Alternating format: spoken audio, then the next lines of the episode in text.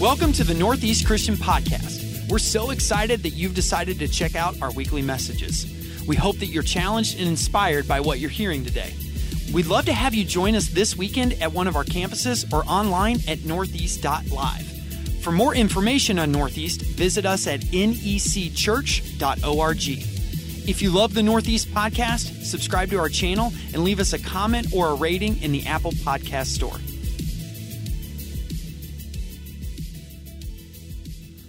So there's this tradition that uh, Christians have done for centuries. Some believe it goes all the way back to the earliest Christians.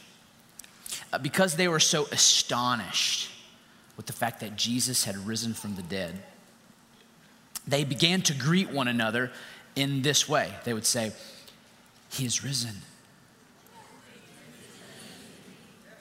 Yes. And there are a few professional Christians in here especially over here. Now, I know some of y'all are back. You're, you're knocking the COVID dust off. Welcome back. Um, the music is better, the sermons are longer. Um, we're, we're, glad, we're glad you're here, though. So, all together, we're going to try this again, all right? Because this is what Christians have been doing for generations now. Are you ready? He is risen. He is risen. He is risen. And indeed, he is. Now, a uh, few years ago, though, we gathered our collective minds as a church, and uh, we decided that while that language is beautiful, that ain't Kentucky talk, y'all. And so we took some artistic liberties in order to contextualize this ancient phrase into our modern Kentucky context. So I would ask you to participate again in the Kentucky version of this. Are you ready? He gone. He gone. I said he gone. And indeed, he gone. it just feels so much more natural, doesn't it? Some of y'all too good at that. And that's what I love about this church, by the way. Happy Easter, everybody. I am so glad you're here. Uh, we're in week seven today of a sermon series that we've actually been running through uh, through the whole Lenten season that ends today, uh, in which we've been studying most of our favorite topic, uh, our sin and God's grace, and how God resolves our sin and its insidious nature through Jesus Christ. For the nerds in the room, this has been our theological map right here. And uh, we're now in the final week. And uh, each week we're just looking at a different sphere of human life, how sin impacts that, and then the way Jesus resolves it. So this week we'll be looking at the, uh, the realm of our spirituality, or what we might call the spiritual warfare that's happening in our hearts and our minds and souls every day, and how Jesus gives us victory over that through the resurrection. So if you do me a favor, uh, would you stand with me again? If you're able, please stand. If you're not able, that's okay. You can remain seated. Just put your heart, your mind in a place of submission under the authority of God's word here. We're going to read John's version of the resurrection story, found in John chapter 20, uh, starting in verse 1. Uh, John writes Early on Sunday morning, while it was still dark, Mary Magdalene came to the tomb and found that the stone had been rolled away from the entrance. She ran and found Simon Peter and the other disciple, the one whom Jesus loved. And she said, They have taken the Lord's body out of the tomb, and we don't know where they have put him. Uh, Peter and the other disciple started out for the tomb. They were both running, but the other disciple outran Peter and reached the tomb first. He stooped and looked in and saw the linen wrappings lying there, but he didn't go in. Then Simon Peter arrived and went inside. He also noticed the linen wrappings lying there, while the cloth that had covered Jesus' head was folded up and lying apart from the other wrappings. Then the disciple who had reached the tomb first also went in, and he saw and believed. For until then, they still hadn't understood the scriptures that said Jesus must rise from the dead. The word of the Lord. You can be seated. And thanks be to God for all of His word, every last word of His word. Uh, in 2015, Nicholas Kristof, human rights columnist for the New York Times, uh, wrote an article in which he asked his audience to stop mocking evangelical Christians. And apparently, it created a bit of a stir. Now, in the article, he told the story of a man named uh, Dr. Stephen Foster. For those of you who've never heard of Dr. Foster, I hadn't until I read the article. Uh, he is a third, mission, uh, third generation missionary kid uh, who has been serving now as a, a medical doctor, missionary doctor, in Angola for 40 years. Uh, the reason why Angola for 40 years is because Angola had the highest child mortality rate on the face of the planet Earth. So he felt called there. Now, if that wasn't hard enough, for the majority of the time that he served there, Angola was under a brutal Marxist regime. Uh, that persecuted Christianity. Yet Dr. Foster said, We were granted visas by the very people who would tell us publicly, Your churches are going to disappear in 20 years. But privately, you are the only ones we know willing to serve in the midst of the fire. Uh, Foster, in his time there, has survived tangles with six foot cobras. He's made do off scant medical supplies. Like there's just one story of how he pulls the tubing out of the windshield wiper fluid thing on his vehicle and then turned it into a catheter to save somebody's life. Uh, there's another story of how 25 armed soldiers came onto the medical facilities complex and tried to, uh, tried to kidnap 25 of his male nurses. And he demanded them off the property. So, what did the soldiers do? They fired AK 47 shots at his feet. What would you do in that moment? Dr. Foster was undeterred. He ordered them again off the property and leave my people. And they complied and they left. Oh, by the way, Dr. Foster's also raised his family there, his children. His children have went through bouts of polio, malaria, and near starvation more than once. Foster's not the only one serving over there. There have been Christians uh, from America that have gone to serve with him, many Angolan Christians that have come to serve with him in the hospital. And uh, Dr. Foster is indicative of a trend that we see often in the United States. And that's not me trying to like brag or anything or pat ourselves on the back. This is just a statistical reality. Okay? American Christians tend to give more of both their money and their time than non religious people. And they are far, far, far more likely to move overseas to some part of the developing world in order to serve people who need it the most. So Kristof concludes his article by saying, There's not a lot in common between me and Christians. But he writes this touching line.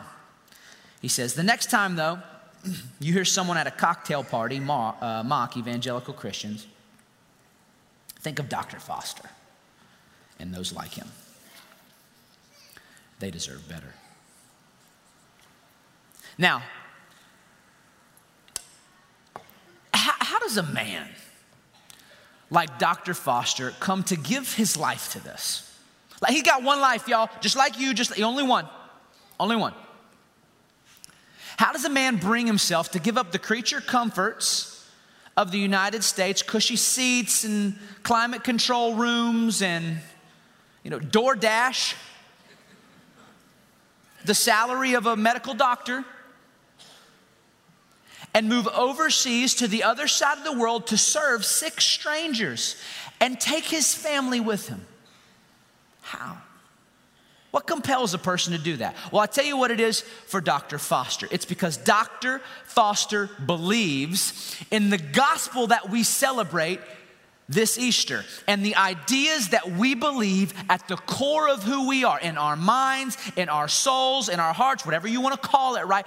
The ideas we allow into the control room of our lives, they matter. They determine our lives. And Dr. Foster believes in the cross, love over death. He believes that when you put Jesus' cross shaped love back out into the universe, it actually multiplies itself. It bears fruit tenfold, a hundredfold, unimaginably more fruit than we ever could think of this side of the clarity of heaven. And he believes in the empty tomb, life after death. That's how you can stand in front of a bunch of armed soldiers who shooting AK 47 bullets at your feet undeterred, unafraid, because he believes sin's been buried. He believes death has been, in fact, put to death. The great fear of all humankind is death, except for the people of resurrection, because in the shadow of death, we see the light of triumph. So, don't you see? The ideas we believe matter. Oh, they matter so much. And I would ask you today what do you believe? The core of who you are, because it'll make or break your life. Uh, John Mark Comer actually wrote a book on this recently called Live No Lies. And in the book, he makes the case that the, uh, the primary battlefront for spiritual warfare, you may have heard that talked about in churches, is, uh, is in the realm of our ideas or in the realm of our minds as human beings. Uh, so, we talked about this a few weeks ago. One of the things that makes us unique as a species, humans, uh, is that we have this capacity to hold complex ideas in our brains. Right? Like, we just, okay, they, they can be complex ideas in touch with reality, they can be out of touch with reality, all right?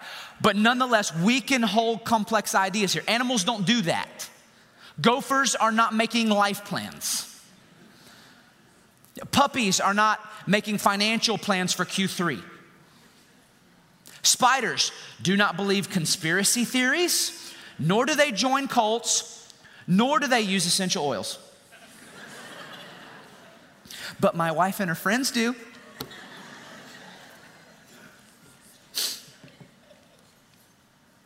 That was not smart to say. She's probably in this service right now. For, for what it's worth, we're, we're diffusing serenity in the smoke right now. That's what's happening right here. So just, just like in our kitchen. Um, okay.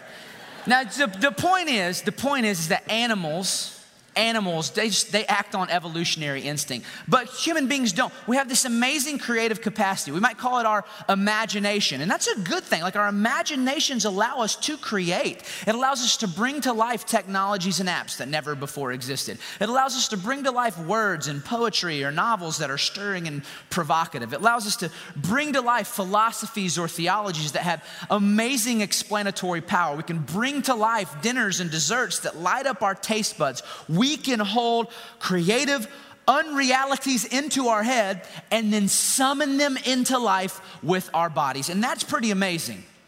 But the problem is that while our creative capacity is a gift, it can be manipulated. Oh, it can be manipulated so easily. Exhibit A. Allow me to introduce to you Perhaps the chief manipulator of the last century. His name is Edward Bernays. Ever heard of him? So, uh, Edward Bernays is the modern father of public relations, actually, Sigmund Freud's nephew. Basically, what he did was he took his uh, uncle's insights on the human psyche and he applied it to his craft in order to manipulate the American populace. He's very good at it. Google his achievements. Okay, so like first he got Calvin Coolidge reelected by helping Coolidge change his stern public image. Uh, he overthrew the Guatemalan government in order to sell bananas. Kid you not? He's the one who actually convinced us that bacon and eggs should be breakfast foods. Did you know that? Like, why are bacon and eggs breakfast foods? Why? Like, is it in the Bible? No. It's not. It's because Bernays, it's because Beech-Nut Packing Company wanted to sell bacon, and so they hired Edward Bernays. And at that point in time, people's breakfasts in the 20s were small. They had like a cup of coffee and maybe a pastry or a piece of bread or something. So Bernays went out, surveyed thousands of doctors, got them to say that it's healthier to have a heartier breakfast, and then he used that, 5,000 doctors say, in order to sell bacon and eggs. I ain't mad about it. Like bacon. But you see how this works? This is even the best. This is even best one. Okay, uh, Bernays was, uh, in fact, the one who, per, uh, who persuaded women in the 20s that smoking was a part of the fight for human rights. You ever heard of the, uh, the Torches of Freedom campaign? Anybody say that before? Do you know what the Torches of Freedom are? Cigarettes. Cigarettes. Basically, Bernays capitalized on first wave feminism in order to sell cigarettes. At that time, it was socially acceptable for men to smoke, not socially acceptable for women to smoke. So he said, Women smoke cigarettes, you're fighting for your uh, equality. He actually hired women to march in the 1929 Easter parade smoking cigarettes in order to change the public stigma. Now, can you imagine that, by the way? A big brand exploiting social justice and activism in order to bolster their brand and sell their product. That would never happen today. Hmm. So I'll say this again the human imagination is a gift.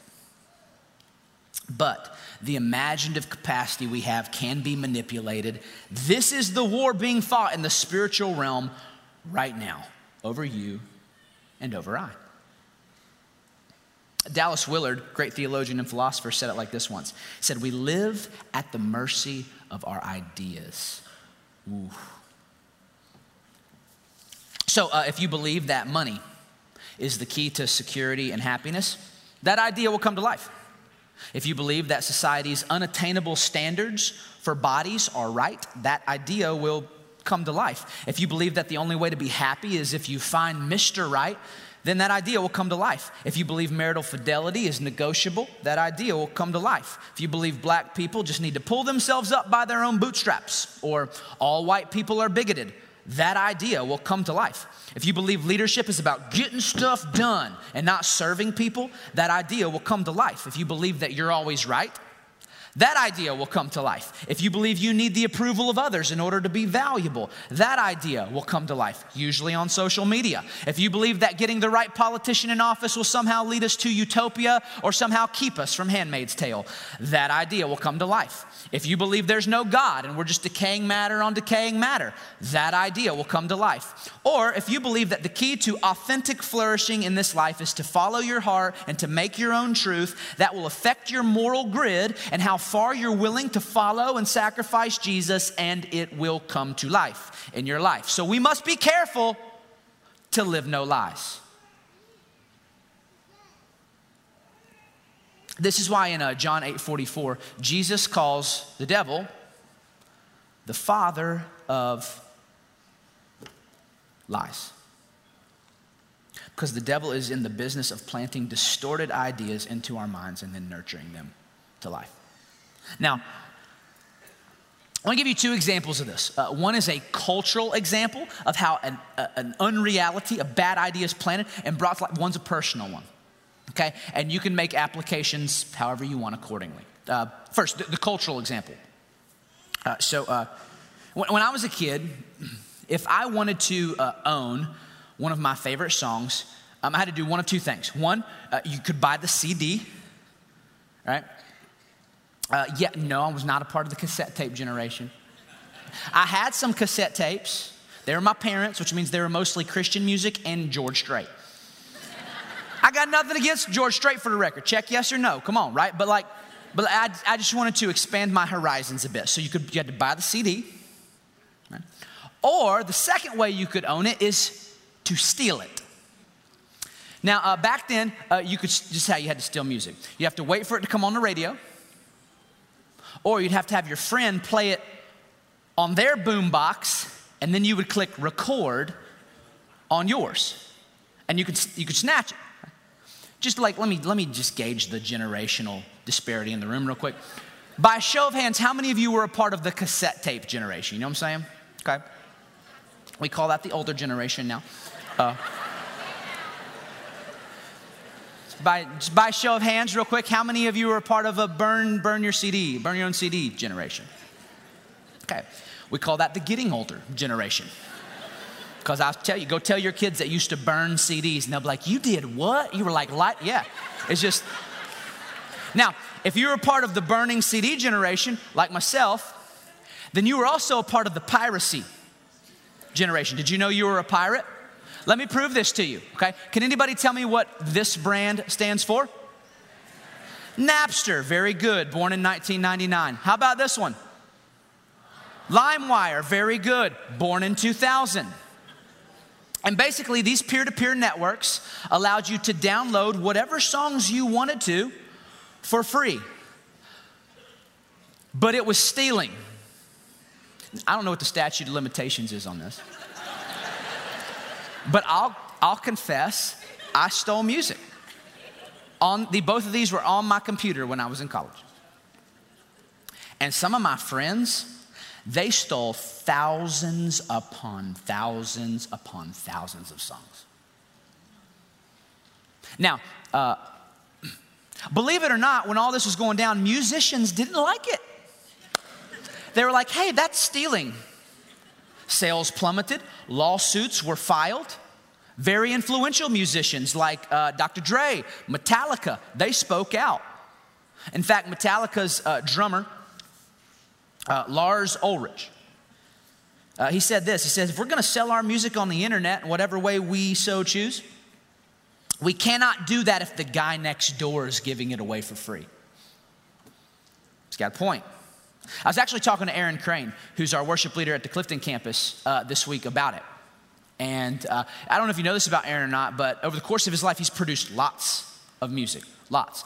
And he said, uh, 2022 is not that much better, Tyler. So Aaron's music has been streamed on Spotify right around a million times. He's got that many different songs out there, which is uh, really impressive. You know how much uh, money he's made off of those 1 million streams on Spotify? Some of you musicians know. Not even 4,000 bucks. Why? Well, that's because for every stream on Spotify, you make about two fifths of a penny which means it takes about 263 streams to make one dollar. And that not that may not make Kanye poor. He's doing fine. But what about the local artist trying to pay for rent or get groceries off of their life's work? They would tell you, I believe Kanye probably would too. That's stealing and it's hard to argue with. Now, this is a fascinating moral phenomenon. Can you just think about this with me for a second, like as an ethicist or a sociologist? Because stealing has always been regarded in almost every culture throughout time as a universally agreed upon wrong. But in this case, all of a sudden, the moral compass just moved and nobody cared. In fact, I remember conversations in college where people would be like, Dr. Dre's doing just fine without me buying a CD, which is true, but it doesn't change the fact that it's stealing. Other people will be like, well, stop judging me. Okay, I can stop judging you, but you're still stealing. Now, I just, I just want you to notice. I just want you to notice how the moral compass moved. Now, here's kind of the anatomy of this lie. Are you ready? The idea planted in our mind was this uh, everyone else is doing it and it benefits me. So it must be okay. And the result of internalizing that idea was cultural acceptance for a globally embraced wrong. And we stole from sweet Aaron Crane. If you know Aaron Crane, you feel so much shame right now. What a sweet man. All right, that's the cultural example. Let me give you an individual one. You see how this works? Let me give you an individual one. A couple weeks ago, I was sitting in a classroom with uh, a bunch of other lead pastors of larger churches. And uh, there was a thought leader there uh, named Nancy Beach teaching us. Uh, she was former executive leader at one of the largest churches, uh, fastest growing church, leading church in the entire world. Um, but she and several other women um, accused their point leader of harassment. And it was uh, found to be credible. And so he was ousted. The church um, has struggled to get back to health again since then. She was basically teaching us on, uh, on how to make sure that we were never the leader who failed morally. Now, to do that, she drew this diagram on the board uh, that she called the cycle of obligation. I thought it was so profound. In fact, I think it applies to all of us, not just pastors. This is exactly how the evil one passes off sin in our lives and then manipulates it into our bodies. So here's how she described it. Okay, for every leader, for every leader, you have what we would call workplace obligation. These are your responsibilities at work, right? Typically, the higher up in the org chart you are, the more burdensome or heavier those responsibilities are, but it doesn't matter. Eventually, every leader's responsibilities, their obligations, get so heavy to where you begin to feel a bit of resentment. No one really appreciates me. They think their job is hard. Imagine if they were in my shoes. I don't get paid enough to deal with this junk. That's what crosses our minds. Now, it was interesting. Nancy pointed out that this sort of resentment that boils up in our heart is actually inevitable. So everybody experiences it. It's almost like a temptation, if you will. So the question is, is what are you going to do with that temptation when it boils up? Now, sadly, she said, for many of us, we devolve from resentment into entitlement. That's the next phase. Basically, we begin to believe that my job is so hard and this responsibility is so heavy, nobody understands or appreciates me. So, because of that, I deserve special treatment. We begin to believe that we're in like a special category all on our own, and we can bend the rules. Same rules that apply to everybody else, they don't apply to me. then what happens is when we act on that entitlement, it usually ends in what we might call an unhealthy escape. And this could be a variety of different things, but it usually boils down to money, power, sex, or some sort of substance. And when that happens, a good leader usually feels guilt about it. And so in an act of penance, what do they do? They double down on their obligation. They go back and they work harder. They bring better to the workplace because they want to prove that they're actually a good person, that they're actually valuable here. And then you just start the cycle all over again until it spins out of control. Very insightful, right? I, I could identify with that so easy. And here's the anatomy of the lie. Some of you may be believing this personally. The idea is my life is especially hard, so I deserve to bend the rules. And the result ends up being moral failure and the uh, relational and professional fallout that comes with it. So, can I say it again? The ideas we believe matter. It matters so much. And I wonder, what if what if we actually allowed the cross and the empty tomb? These two ideas love over death, life after death. And this one man, Jesus, into the control room of our lives. What if we allowed those to be the foundational ideas we lived out of? What sort of reality would that summon from our bodies? Well, that's why I picked John chapter 20. Read that resurrection story to you because after the resurrection story of John, the risen Jesus comes into contact with four different peoples. Four.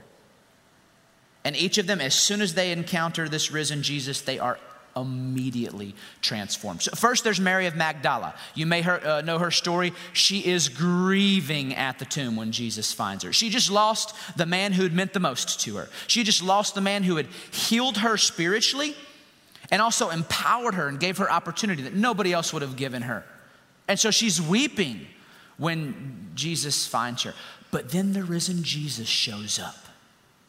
And her cries turn into a cry. She says, Rabboni, teacher. And in a moment, she's transformed from grief into the first evangelist of hope. And Jesus sends her, and she becomes the first one to preach the gospel to the disciples. It's incredible. So I wonder today is there anyone in here who's grieving? Anyone in here who has faced death over the last year or two and it's just ravaged you? Maybe you're facing the sickness of someone that you love dear and it's not looking good and it's, it's your wife. You can't imagine living without her. It's your child. A parent is only as happy as their saddest kid.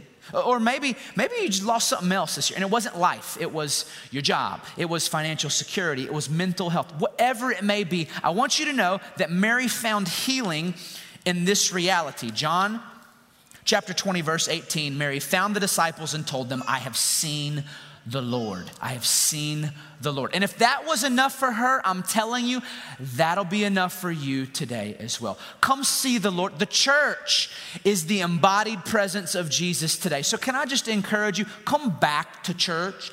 Start to pray again. Open the scriptures. Take the bread and the juice with us see Jesus again. And it might not heal your grief in a moment, but over time, I promise you, Jesus gives victory over death. Love over death, life after death. These truths can change you. After Mary of Magdala, Jesus then encounters the disciples.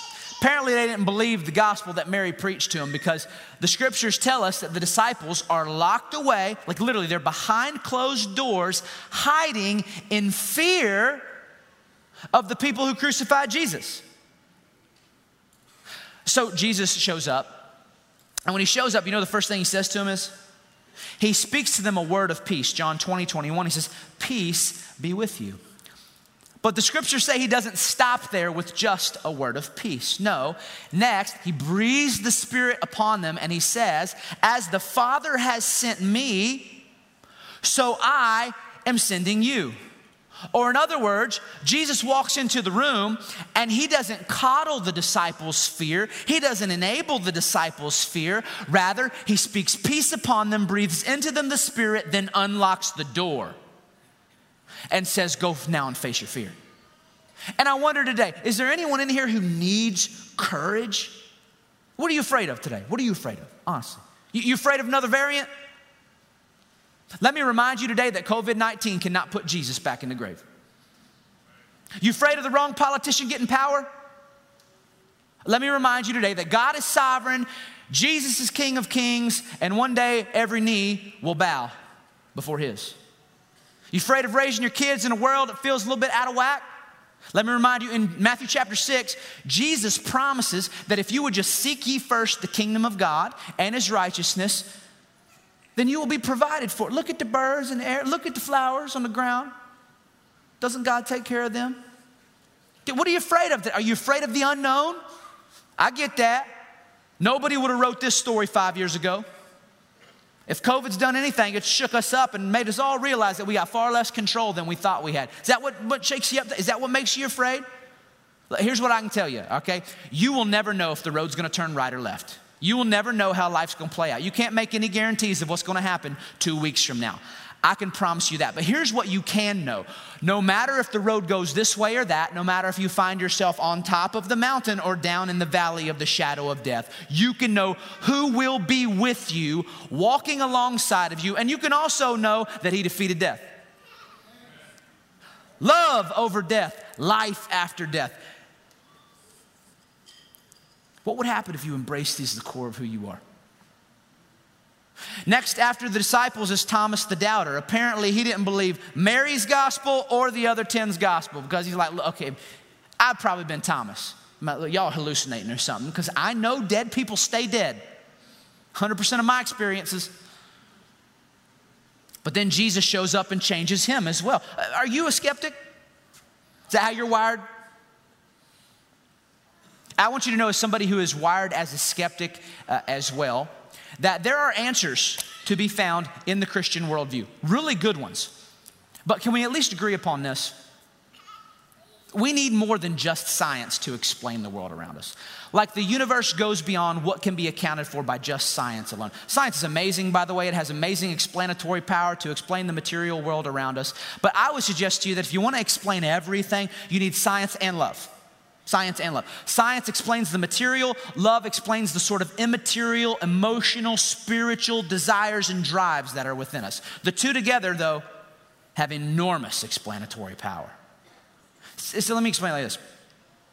Uh, let's say my mama, who is in town this weekend, by the way, for Easter, help with the kids.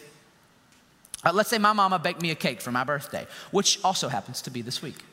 And she, she took it and she put it here on this table this cute little table that we've started bringing up. You like the table? I like the table. Um, she put it on the cute table, the, wa- the Bible, t- the water table, let's call it the Bible table. The Bible table. She put the cake on the Bible table. And uh,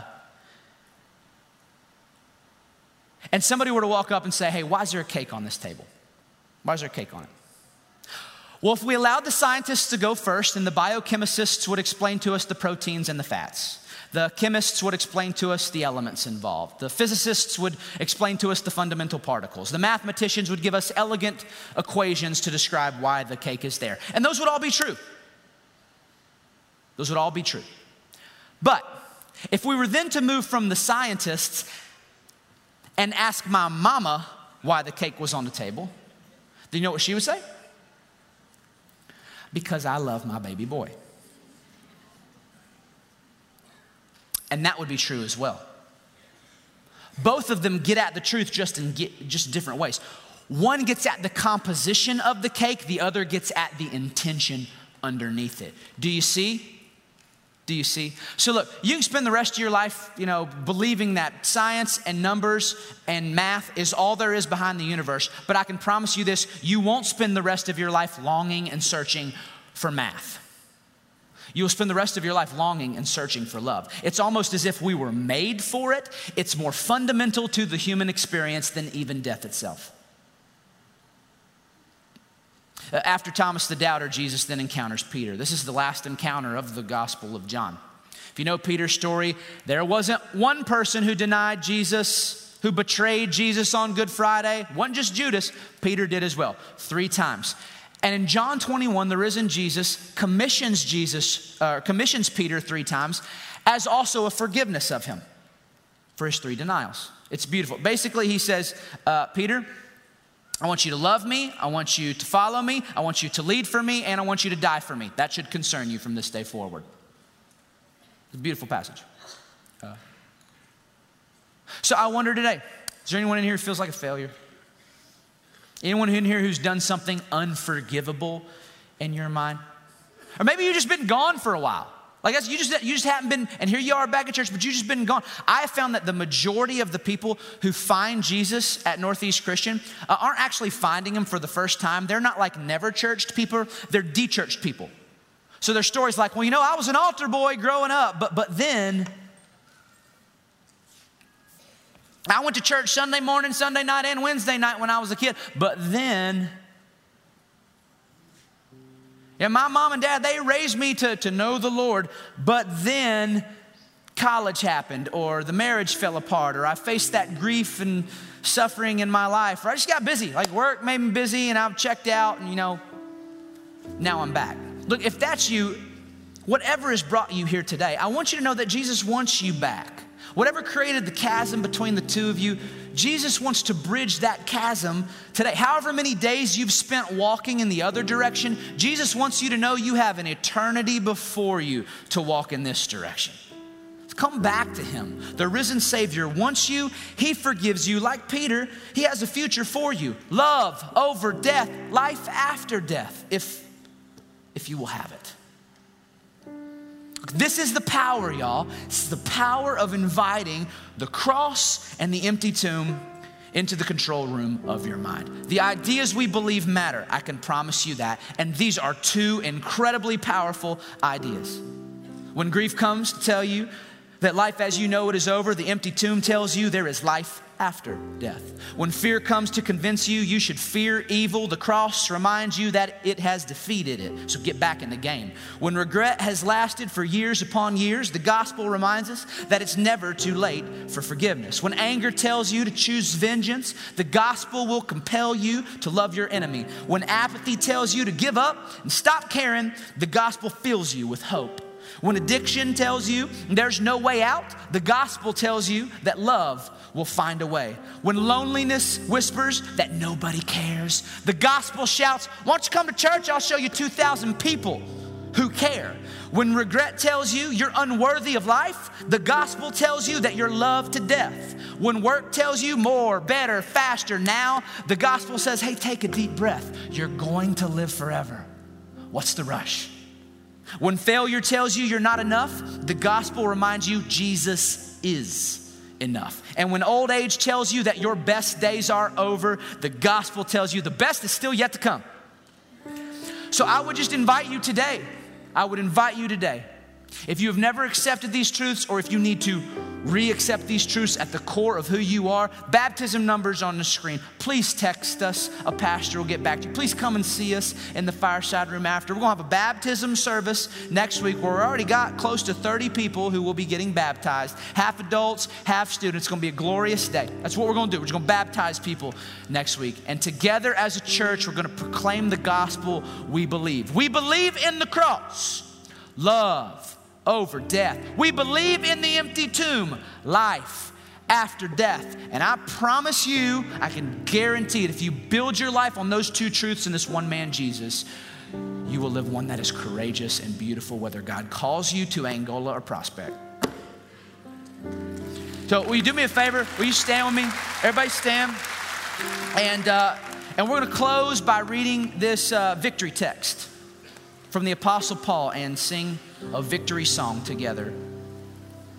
In this classic passage, Paul literally taunts death. So I would ask you today just to receive this as a benediction over you this Easter. Paul says, Death is swallowed up in victory.